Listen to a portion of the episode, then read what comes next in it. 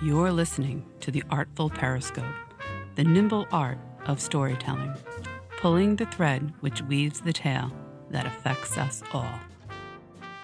How many threads connect us to a changing way of life? Out of the darkness into the light. I'm Larry Davidson. Welcome to the podcast, Artful Periscope, where we explore the nimble craft of storytelling. On this episode, shortly, a conversation with Ed Davis, author of The Last Professional. After the break, contributor Rory Vesey sits down Amanda Cleminian, author of Born to Rewild. I believe every book has an origin story. For example, I first met Lee Stringer when he came into my TV studio for a television interview for Davidson and Company. He was homeless for many, many years. He lived, you know, I can believe this, this is true. He lived in the tunnels of Grand Central Station. And there's a funny, there's a hierarchy there. The more sane were the people closest to the top tunnels, and as you got deeper and deeper, the much more troubled people. So one day, he's in his little, wherever he's hiding out in the tunnels, this little cutout, hovel, wherever you want to call it, cave. And he's got a pencil that he uses to clean out his crack pipe and he starts writing. And out of that pencil that he used to clean out his crack pipe, he wrote a book called Grand Central Winter. He turned his life around. And a good friend of the podcast, uh, Peter Blauner, who's been on previous episodes, became one of his champions.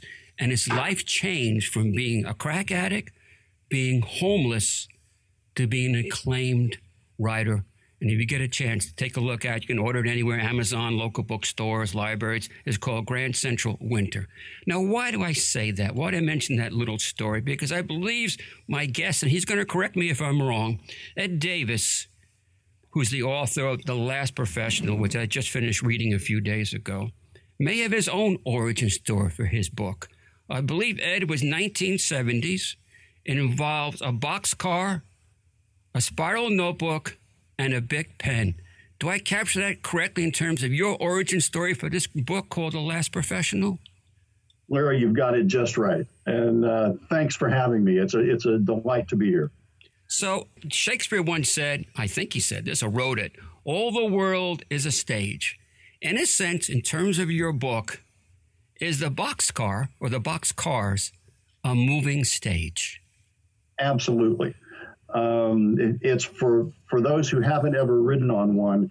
Actually, the physical structure is a bit like that. You've right. got a door that's sort of the shape of a proscenium on a stage, or a uh, you know a movie screen. So you're looking out from this sort of protected environment, right. and into the world that's passing by in front of you and it's a world from riding a boxcar that most people don't see. Uh, trains go through every, the country's backyard, basically, so you see it unvarnished uh, in all its splendor and rawness. So, as a young man, what got you on the boxcars? I, I assume they can look at you in the 1970s. You were a young man. yes, I was. I am not anymore. Um, I had. Uh, I started my working career um, as a psychiatric technician at Sonoma State Hospital. Uh, it was the largest mental institution in the country at the time. And I was way too young when I started. I was 17. Did it for a couple of years, and it was an extraordinary experience, but kind of soul sucking. It was very, it was the days before the um, advancements in evolution of the care of the handicapped had happened. So it was still the dark ages. And I did that for a couple years and I had to get out. Um, a friend of a friend wanted to go to Scotland to trace his lineage. We got uh, in those days you could get an open-ended airline ticket for 200 bucks from Kennedy to Heathrow and back. Right. We had to get to the East Coast. We started in California. We were going to hitchhike. We're two great big guys um, with great big Army surplus backpacks. No one was giving us a ride. And so finally, a guy takes pity on us, picks us up in a van, says, "You guys are doing this all wrong. You should be riding freight trains." It's riding freight trains. You know, is that a thing you can do? Say, yeah, I've, I've done it. I'll tell you a little bit about it. He drops us at the freight yard in Eugene, Oregon. Half an hour later, we're on a flat car. It's a hot, sunny day. We are sailing north. I am sold, and I never look back. Uh, it's something about it just spoke to me. So that's how I started writing. Uh, I recently saw a documentary about Charlie Chaplin called The Real Charlie Chaplin. And of course, he's considered one of the greatest physical comedians of all time. And of course, his main character, signature character, was the little tramp with the tramp, which, by right. the way, he did not invent that character. That goes many years before in burlesque, and he kind of just refined it in his own way. And those baggy clothes he, he wore were Fatty Arbuckle's clothes from wherever they were in Hollywood, and that's where the baggy clothes came from. So, the reason why I'm referencing Charlie Chaplin is because in his life, and also some of the movies that he made, there was a sense of abandonment. And I think some of your characters, especially Lyndon Hoover, Frisco, is really dealing with almost in a sense that he's wrestling with this and doesn't quite understand it, but is dealing with abandonment. Is that accurate? Absolutely. Um, I think the best literary fiction is all it all comes from life experience. I think we all as authors we're even if we don't think we are, we're writing autobiographically. Uh, my folks split up when I was five years old. Uh, one day my dad was there, next day he wasn't. Basically, we moved to the West Coast. Um, so there's a theme in my life and clearly in this character's of seeking a mentor, seeking a father who's missing. It's interesting that it, it the same theme plays out. I don't know if you've read much Kerouac. Yes, I did. Yes. Yeah. So Kerouac and and Neal Cassady are essentially always looking for Cassady's dad.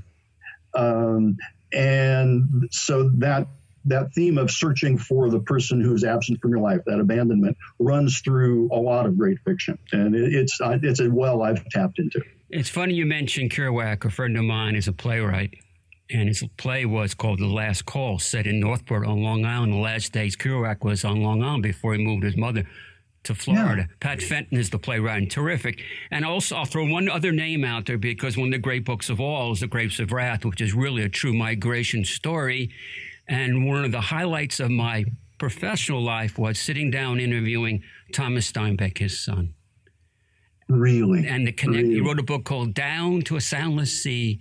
He came into the studio for one interview and he said, I'm not leaving because he was on a book tour and he stayed for another interview. So I have 60 straight uh, minutes with him. And of course, the, connect, the connection to history is what's so special to me. So let me, let me once kind of uh, referencing all these people, is it an oxymoron to say, in your opinion, is a hobo version of the American dream? Not at all. And I, I think the term hobo has been out of use for so long that people may not understand the historical uh, context right. until they think about it a little bit. Um, essentially, when the Transcontinental Railroad came in right after the Civil War, suddenly this sense of freedom and possibility, not unlike our internet now, opened to the entire country. Um, there was a time when 95% of the population of this country lived within five miles of a railroad track. Right. So people who had never been farther than a day's walk from their home could get on a train and go anywhere. Couple that with the Great Depression, and you've got hundreds of thousands of people on the move. Steinbeck captured that so beautifully uh, in The Grapes of Wrath among the those that throng, there was a hierarchy, absolutely. And there were people who were just there because there was no place else to be. There were people there whose intent was, I just got to get from point A to point B to get a job. Right. And there were some people who the lifestyle spoke to in a special way. Um, a modern equivalent might be the folks who walk the Appalachian Trail every year, or yeah. the Pacific Crest Trail, or right. the guys who surf every day, or the ones who don't feel complete unless they've summited each of the peaks, each of the highest peaks in the world. These guys were professional hobos, profesh, they called themselves. And in, in this world, they were the top of the heap and they rode to ride. That's why they did it. Uh, so hierarchy fascinates me in all its various permutations. You, you mentioned Profesh. There was Profesh, there were the Johnsons, and as you say in your book, there were the others. So let's let's explore that because that has dramatic resonance with your book, The Last Professional. You want to amplify on that? Sure. Well, there were three sort of traditional categories. There were um, there were counted as hobos worked and wondered, tramps just wondered, and bums didn't either. Um, it's an oversimplification, and it sort of ignores, again, like in the Depression, the huge numbers of people who were simply there out of desperation. Right. Um, they had no place else to go. So that's um, you know that's sort of how the world was structured. It hasn't changed an awful lot. What we would have called hobos 70 or 80 years ago, now we call the unhoused. Uh, in many places. We see them. I'm in Portland, Oregon right now. You can't drive under an overpass without seeing the tents and the cardboard shacks. So, this has always been a part of our society. Actually, it may have been a little less visible when the trains were so ubiquitous. I'm a big movie fan. So, right now, this movie pops into my head Nomadland. Yes. The, the new version of the migration, the hobos out of work, but it's a society, it's a hierarchy, and they kind of reach out to each other and support each other. There's rules to this, but that movie kind of speaks to that in terms in, in, in a newer way, but in an older way of what you're addressing in your book. Exactly. They, they would have been called rubber tire tramps in the old days. But, and, and I think the, the piece that most resonates with The Last Professional is the Frances McDormand character who, when given a choice to abandon that nomadic life, right. decides she doesn't want to.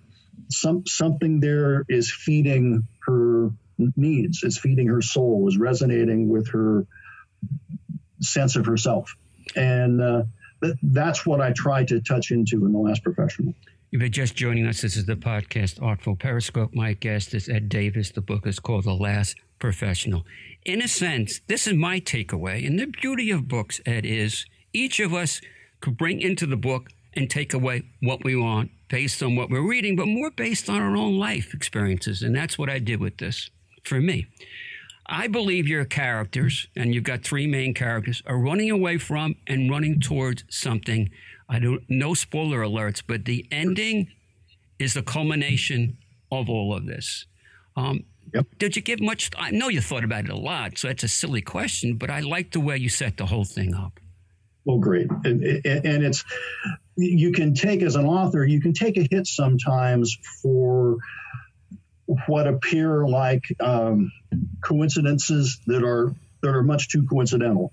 And whenever anybody brings that up, I come back to Dickens. I come back to those stories where there is some sort of sense of fated destiny where characters' paths are going to meet eventually, and that's that's part of the last professional is a journey story. Okay. I mean, it's journeys are the oldest stories we tell one another, and there are parallel journeys that in the climax come together.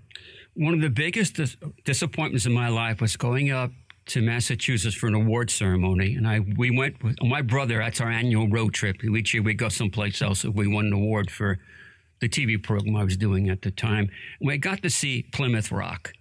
Now, mm. Plymouth, it was so disappointing by the size, but it's a touchstone. So, in a sense, is there a metaphysical version of touchstones for the hobo? Did it did it emanate someplace that they say this this because you, you have an end game in this book, but I'm I'm going right. back to is there a metaphysical touchstone for the hobo way of life? Well, I, I think rather than a place, it's a state of mind. Okay, and I think and I think it's I think it's freedom and a sense of unique connection with the country and the landscape as an as an entity. I mean, Kerouac and Steinbeck both got this they understood that our American culture is part is partly formed by where we are. And whether it was hitchhiking or you know the Okies moving to the west, whatever it was, it was a sense of how do how do I interact in this incredible environment, and how does it become a part of whom I am? As a hobo, and I consider myself a hobo, though I haven't caught a boxcar in 40 years, I can't hear a distant train whistle without going to that touchstone place. That that's the whole deal. We never stop writing. You know, I'm glad you said hearing, listening. That's you engaging one of the senses. And there is a rhythm to the sound of the boxcars on the rails. And that rhythm is fascinates me. So the first part of the question, part A, can you explain that rhythm in terms of your experience, but also your character's experience? And then for the people out there who are readers and want to write something, do you have your own rhythm when you sit down to write? Great question. So the actual uh, rhythm, which is very hypnotic of trains, comes from the joints in the rails. And conventional rails are, shoot, I don't know, they're 50 yards, 40 yards long. They're at every at every joint, the wheels click over that it can be very soothing. If you get onto what's called a flat wheeled car, right. and again, train wheels have their, their steel, obviously on steel rails, but if the brakes have been applied too hard, a flat spot gets ground in the wheels and it becomes what's called a flat wheeler. That rhythm can kill you if you're on a long time because there's no springs on these cars. You're literally being bounced off the floor with every turn of the wheel. Uh, but anybody who's ridden on a passenger train, had a sleeper, the, the the rhythmic sound of the wheels on those track joints is very soothing and will just put people to sleep. Frankly, um, do I have a rhythm? Uh, one of the things I know that I I appreciate travel more when I write. So I don't have to travel to write, but anytime I travel, I find myself writing. And I think that's because I, I think we see ourselves best against an unfamiliar backdrop. Okay. And so that uh, big ballpoint pen and that spiral notebook never leave my side if I leave home. Um, this this book is edifying for those of us that have written Long Island Railroad and other trains, but never been on boxcars. So I want you to kind of describe for the audience what was the technique for getting onto a boxcar and the other thing that I think about is um, people that spend a good life on the water at sea, fishermen, whatever, travelers, have to something that's called sea legs. So, in terms of people ride the box cars, is there a on the water version of having boxcar lakes? Is when you kind of get off and you've been moving and moving and moving, and you're on terra firma. I wonder the equilibrium is thrown off a little bit. Yeah, I think you've got some hobo in you um, because you nailed it. First of all, the way to get onto a boxcar, and this is the advice that every young rider is given and immediately ignore, is never get on one that's moving because it's amazingly dangerous. And this is my public service portion of the program in which I need to say to your listeners, this is amazingly dangerous. It's also illegal. People die doing this all the time, and people still do it. So the first thing you're advised, the first thing I was told was to never get on a moving boxcar. The next day I caught a moving boxcar. Um, the things you learn are you don't reach for the forward edge of the door, you reach for the back edge, because if you're reaching for the forward edge, it's pulling away from you and you end up grabbing air. And you don't try to be graceful. You just push as hard with your legs as you can and dive in on your belly. If you try to look pretty, it's not going to work. All right points the three main characters, which is Lyndon, which is the Duke, and also Short Arm, Spooky, and because he's got various nomenclatures in terms of their his backstory and their backstories, they get involved with a traveling carnival. And right now, there's a movie out there called let me let me reference it up, Nightmare Alley, which is about a traveling uh, carnival getting great reviews. So I love the whole scene you set up, and then once again, a hierarchy of a low grade traveling carnival. All the games are fixed, but the characters, once again, it's another character story and it's a gambling element to this. So you want to kind of take it from where I am to where you are? Sure. It's so that's almost all based on um, things that I did. I worked for a traveling carnival for a period of time.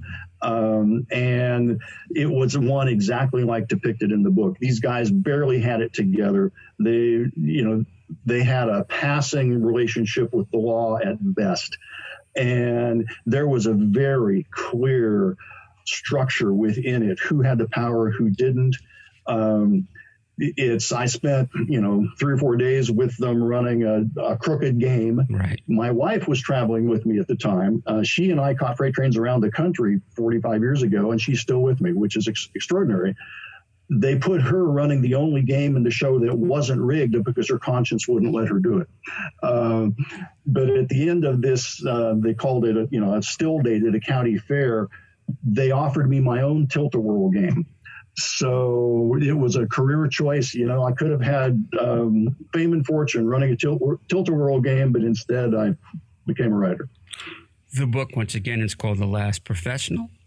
And my guest is Ed Davis. Now, I've had a little bit of wanderlust in my early life. I've traveled across America in many different ways in a bus, in cars. Um, and once um, on a bicycle from New York to California. All right. Yeah, it was a wonderful experience. I took a year off from teaching, and I just said I want to do this. And and once again, you see America that way because you're so close to the road. That when I got to California, went to see my sister up in Berkeley, and I was on a bus. My whole perceptions changed. I was obviously moving much faster in a bus than I was on my bicycle. And of course, I was elevated. And that was my first thought is, my perceptions have changed in this brief period of time going across country on my own power and then being on a powered vehicle. So I'm getting to the point for certain people is wanderlust in their DNA, and that's just what they're going to do. And I think you probably have it inside of you. I, th- I think I think that's very true. Um, I think hobos were our country's original Zen masters. They understood that, uh, you know, like the tides and the weather, trains will move at their own speed. And if you're going to become part of that world, you have to gain patience with it. But yeah, wanderlust is it's part of the DNA, I think, of our makeup. Um, I think if your listeners look back in their family trees, don't you don't have to go very far. You know one generation maybe two. There's probably an uncle. There's probably a grandfather. There's probably a family friend who had that as well and quite likely may have ridden the rails. Uh, years ago there was a book called zen and the art of motorcycle maintenance robert pirsig and the reason why i bring this up because it's, it's really philosophical and in between chapters you have something called track one to the last track and i think I can't speak for you. I think, in my take, that's another version of Zen and the art of motorcycle maintenance. It's very philosophical and it's beautifully done because we're not quite sure who the narrator is. And that's, that's even better trying to figure that out. But the way you put it into the book, moving from one chapter to another, could almost be standalone book of philosophy. Larry, you're making my day. It, it, it's an original concept with those pieces was that I wanted to think about what's an archetypal wanderer look like. What what's the world look like to them? What motivates them? Right. Um, what are the things they consider? What have they sacrificed in the service of that wanderlust? And so that's what the track sections are really about examining both the, what you gain and what you lose from making that lifestyle choice. And you literally have made my day by appreciating those. There was an I read I read this in a I think New York Times magazine on Sunday, and it was a quote from a, an artist of Kenyan descent, and she said, "When a grandfather dies, you lose a whole library."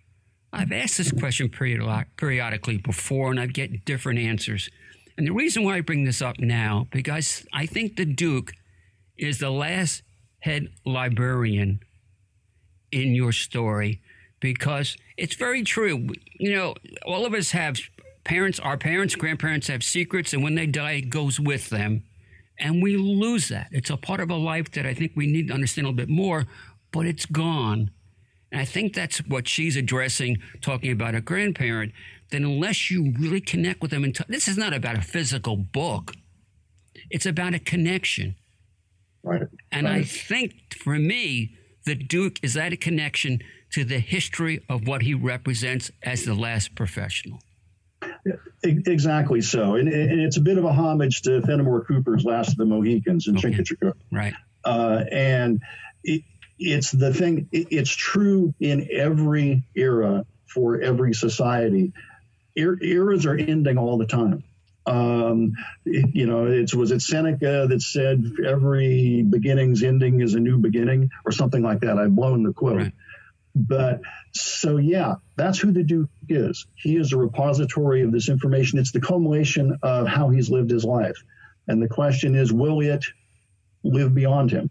Uh, and that's really sort of a question we all get to face. Will what we've done here survive us or are we it? And what, what do we pass on? And is there someone who wants to accept it? That's a good point.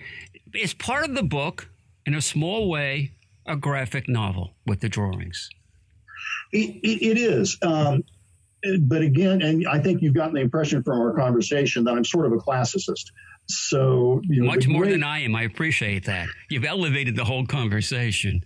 The, the great literary fiction of 100 years ago, the stuff that I cut my teeth on, Steinbeck and Fitzgerald and Hemingway, of course, was often illustrated. Um, my favorite illustrator uh, was Rockwell Kent, who did the amazing illustrations for the Random House edition of Moby Dick. Right. And they add something in a way that was lost in literary fiction. And then this amazing resurgence of graphic novels came up, which was so cool. But in my view, they lost a little bit too, in that they leaned so heavily on the graphics. So I wanted to take a chance to sort of reintroduce that notion of augmenting illustrations in, in a style which I think speaks back to Rockwell Kent's to, as you said, tell the story yet another way. The tracks tell the story in a way. The illustrations almost tell their own story. And then there's the narrative, of course. Very much so. We have two minutes left. This is what I always like to do because when I walk away from doing an interview and it's three o'clock in the morning, I think, did I ask the right questions? Did I ask the wrong questions? And it's too late to fix that. So, with two minutes left, is there anything I've left out of the book, the conversation, or something you just want to raise that we haven't touched upon yet?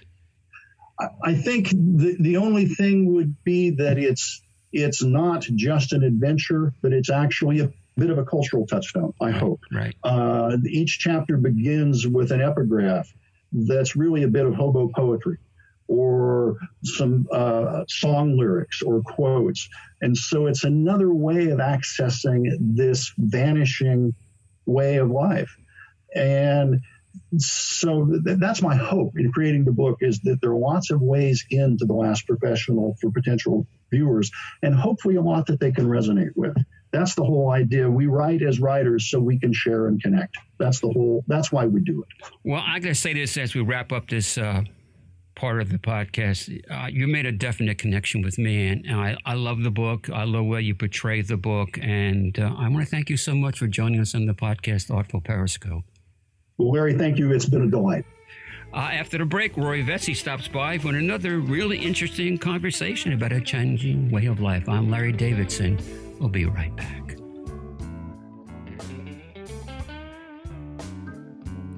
The Artful Periscope is brought to you by Larry Davidson Productions. To learn more about Larry, previous interviews, and further content, visit larrydavidsonproductions.com. I'm Larry Davidson. Welcome back to the podcast Artful Periscope. Joining the conversation right now is contributor Rory Vesey, and she's got a very special interview. Rory, take it away. Amanda Kalimian Yes. Uh, it's very nice to meet you. Thank you for doing this interview. Thanks for having me. well, you just recently released a book, Born to Rewild, about horses and people and the environment. And before we start talking about the book, I'd like to ask you a question, and yours will be twofold because you have these two passions horses and saving horses. Um, when you think back in your memory for a picture in your mind, the first thing that you remember when you think when you first fell in love with horses, like for instance, I once asked a police officer, and his response was he saw the red cherry on top of the car, and then he knew he wanted to be a policeman. What was it for you that made you fall in love with a horse? What's um, your earliest memory? So I would have to say that I actually, honestly, truly believe I was just born like this. And the story that my parents tell was one where I was three years old and we were driving. My parents used to, we lived in Manhattan and used to come out to the island on weekends. And on the side of the road was a little stand set up with pony rides, tiny little ponies all decorated. And every time we would drive by, I was crazy. I was just, you know, had to stop and, and see the ponies. And my dad took me on a pony ride. So it's and, a little pony. Yeah. And I mean, that was just, you know, that is just I am. That is who I am. You know, and then the, the second part is what's your memory of when it first clicked in you that you had a passion to do something about the plight of the, in particular, the wild horse? So that's that's that's a good question, and there's a, a clear, concise moment that I can recall. Um, I received an email. Yeah. You know, we all you know get lots of spam, and I want to say this was back in 2007 I received an email talking about sign this petition, um, stop horse, stop the slaughter, stop, stop, you know, horse slaughter here in this country. So I signed, I think that was probably the end of 2006. So I signed the petition and sent it around and did whatever.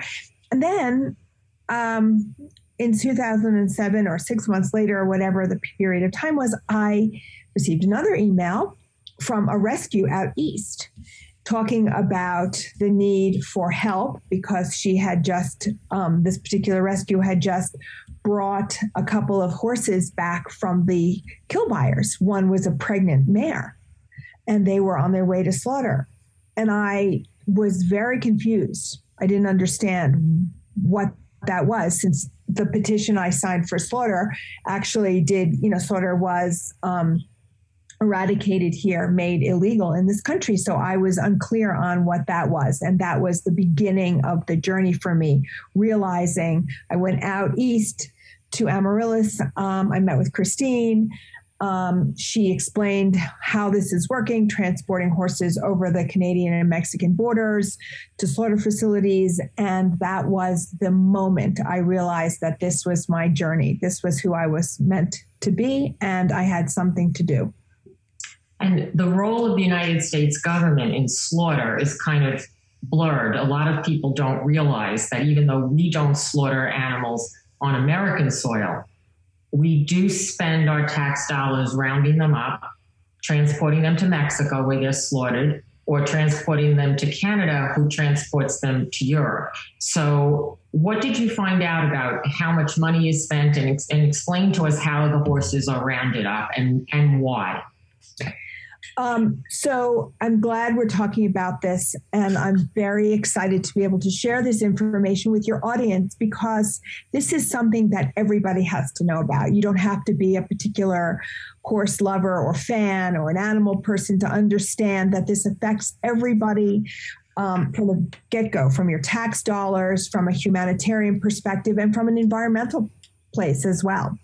So, what happens is the um, in 1971 during the Nixon administration, they were they created the American. Oh, I'm getting a little tongue tied. I get so I, so worked up. I don't know what to say first. so in 1971, the American Wild Horse and Burro um, Act was passed, and that act supports the protection of our wild horses on our public range lands. And the Bureau of Land Management, the BLM, is to oversee the well being and protection of our wild horses on our public rangelands. Now, when this first occurred 50 years, and it is actually um, a couple weeks ago, was just the 50th anniversary of that act being passed.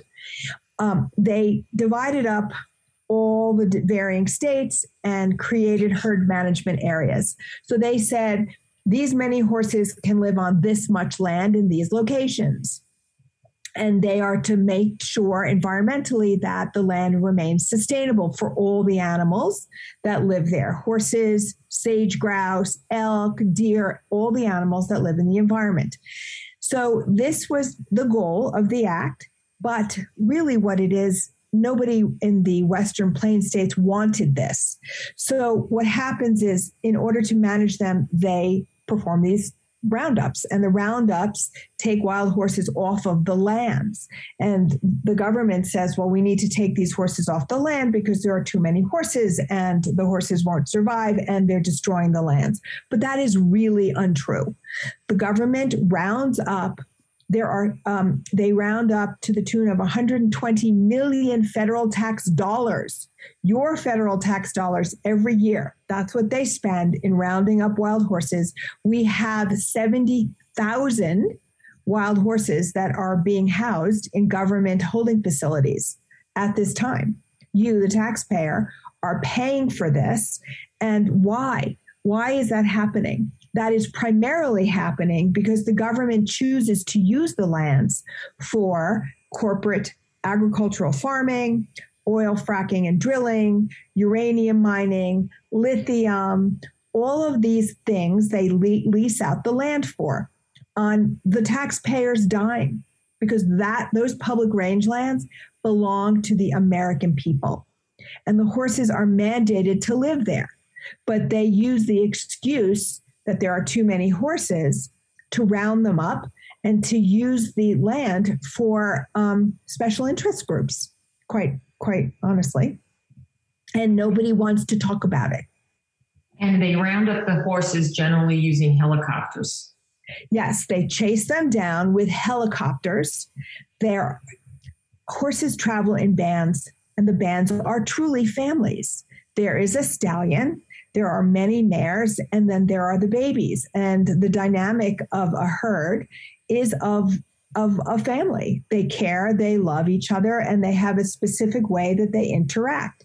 So the government takes helicopters chases them down separates the families divides them up into different locations horses die during this process babies die break legs. It's a horrifying situation. If you were to see all these stallions now gathered up and run into these pens and split apart from their families and the stallions fighting each other and rearing up and screaming to get out to their families it's heartbreaking heartbreaking. And, uh, it's cruel.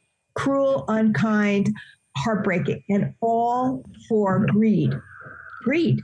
And Rory is, I really need to say that there's no balance in the use of the land, and the excessive use of our land is the primary focus and cause of our climate change issues here in North America today. They we are the that use of those lands is a major contributor to global climate change.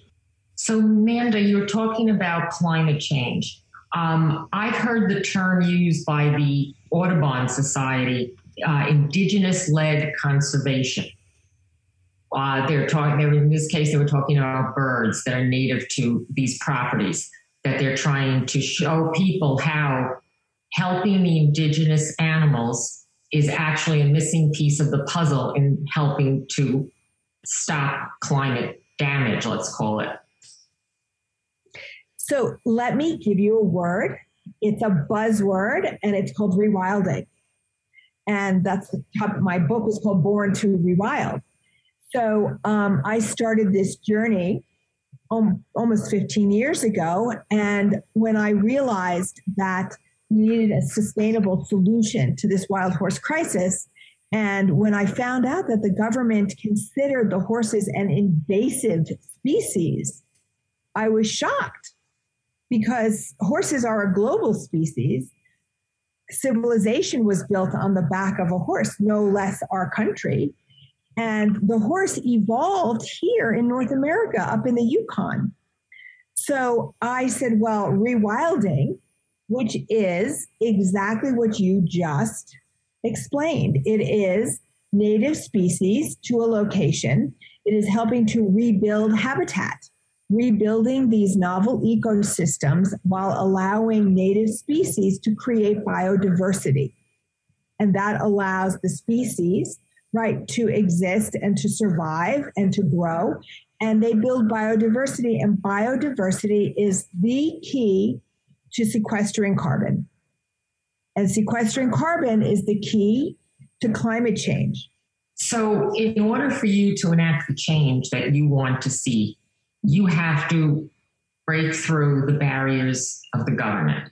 And in your book, you talk about how now retired Congressman Steve Israel was able to open some doors for you, kind of let you know how politics, how Washington works. So, can you tell a little bit about how uh, you formed Saddle PAC and how you tried to get how get some money, get to get behind this, and make some legislative changes? So, um, Congressman Steve Israel, um, what has been an incredible friend to the organization and to the wild horses. I met him.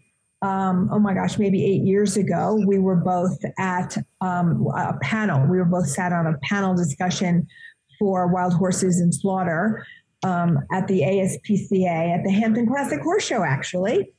And um, I knew right away that this was a person that I could approach. And he was approachable, and I could speak to him about this. He was passionate about the animals. And we met, and when I explained to him about rewilding and why this environmental concept was a solution for the wild horse crisis, he understood and he saw the value in that. So eight, nine years ago, that was that was big because Europe has been rewilding, but that is not a word that over here in the United States anybody had heard of and he he saw the value of it and helped support me in that introduced me to many other congressional members where i was able to talk about my my concept and my idea and um, i think steve has been a mentor in explaining and helping me to understand how washington works in bringing this forward and um, in 2019 um, Congressman Israel, of course, was key in helping us to get language written into the appropriation budget bill that actually says rewilding is a viable concept and management tool for wild horses. So that was huge. Now, correct me if I'm wrong, but it wasn't that long ago, maybe it was 2018, when they tried to pass a bill that would actually open slaughterhouses in, in America? Yes. So what I have found happens is every year, the wild horse issue, of course, is a big issue because it takes up a lot of money. And it depends what's happening in which states. Certain congressional or Senate members decide slaughter should be an option to remove or get rid of all the horses because it's costing a lot of money, costing the taxpayer all this money. So, yes, back in 2018, once again, slaughter had been brought up as an option, right? As a viable option to alleviate all these wild horses and the burden on the taxpayers. And so we had to fight to, you know, through all kinds of awareness campaigns and speak to all kinds of congressional members and explain to them that the American people do not stand behind slaughter of wild horses and that there is a viable solution. Rewilding is a solution. Not only will it rehome these horses, but if you allow them as mega herbivores to do their job, we can rebuild grasslands and grassland ecology. And that is the key to slowing down climate change. The horses are the key to this. They are mega herbivores like bison and like cattle. But cattle produce tremendous amount of methane emissions in their waste. And there are so many, there's just an overabundance of cattle everywhere. And, and so this was how we, we stopped slaughter again by saying the American people don't support this. You cannot slaughter horses. It is, you know, these are iconic creatures that are native species to North America. And Manda, you've you've made some connections and sounds like friendships with some Native Americans who have been able to help you uh, yeah. learn about the horse, about the grasslands, and and also aid you in, in in doing this. So, could you tell us a little bit about them, particularly about Mo, who you talk about in your book. Yes. So, um, oh, and I just want to go back and answer because you did ask me about the PAC. And so okay. during this period of time with Congressman Israel, one of the things I did do was create a PAC. We called it Saddle PAC. But um bum, but um bum, but uh, to help raise money to build awareness to fight all of the issues as you were were speaking. Um, so I always believed when I first started out on my journey that indigenous culture, they of course are the ones that have the greatest connection to the planet. They are the ones that understand the value of nature and the balance and how to connect and respect. And um, I, through you know connections, was I used to go out west I traveled around. You know, you meet one person, one person introduces you to another and another. And through those contacts and connections, I was introduced to a gentleman named Moses Brings Plenty. And he is a Lakota uh, spiritual man. Some of you may know him. He is on Yellowstone, and that's how everybody recognizes and knows him. I'll raise this question to both of you right now, if you don't mind. Yellowstone is amazing television, thanks to Kevin Costner and the guy who created the thing, Sheridan. And in this, there you, you understand the beauty of horses, and hopefully you both will respond because you're horse people. But there's a segment where they're training cutting horses for competition. And the way these animals move, besides the regular horses on the ranch and everything else, is almost like ballet. So I don't want to short circuit both of you, but watching this gives me appreciation for the communication between the man and the horse and the beauty of the movement. So if you guys don't mind just sharing your thoughts about the way they communicate in the movement between the rider and the animal. I've watched and I've been a part of amazing sessions of training, and there's nothing like being in unison with that horse. And I think every horse person will agree if you've had your horse of a lifetime, if you've gotten to have that relationship at least once with one horse, that's it. It's, it's the drop the mic moment in your life. And um, they they they want to communicate with you. They I really believe they are spiritual beings. They're very vulnerable, although they're big and they're strong, and some people see them as dangerous. They're vulnerable creatures their, you know, if you look at their legs, you look at their feet compared to their bodies, um, even their digestive system, everything about them is vulnerable and strong at the same time. And it, you'd rather ask somebody, you know, if you have a horse, uh, you'd, you'd rather someone ask to borrow your car than to, to for a ride on your horse. They're so sensitive to who they communicate with. So that's kind of the best way I can describe it without getting into the whole technical training of the horse. And could I just add from the spiritual side? You know, they say, whoever they is, but Rory and I understand, horses are man's mirror. They are our mirror, the good, the bad, and the ugly. And that is why horses are the ones used in all of the therapeutic riding programs, PTSD programs, um, hippotherapy. I mean, there are hundreds of varying programs that horses are the healers for the human. And that is because they are our energetic mirrors. And we, they allow us to feel and see, they reflect back to us. And I think that, you know, indigenous culture understands the spiritual nature of this. They understand the spiritual nature of all. We're just about out of time. I think that's probably the perfect way to end. You guys talking about your personal feelings and, and interactions with horses. And I'm so thankful you mentioned Yellowstone because it's so well done and it works on many different levels. You want to talk about stewardship for the land? That that TV program is addressing that. It really is. Oh, Larry, if I could just interrupt. Sure. Um, I did not know, I've only seen a few episodes of Yellowstone. I did not know Mo was on there, so I will definitely watch. But Amanda, would you just tell us what you did not know until you got to know Mo a little bit? What is his name in Lakota? What does it, what is the translation of his full name? Well, it's it's in the book, right? So in one way I would say people have to read the book to find out. Okay. But but but no because so here's the so you have to read it because in that specific chapter you have to read the whole thing to understand right? Why this is so amazing.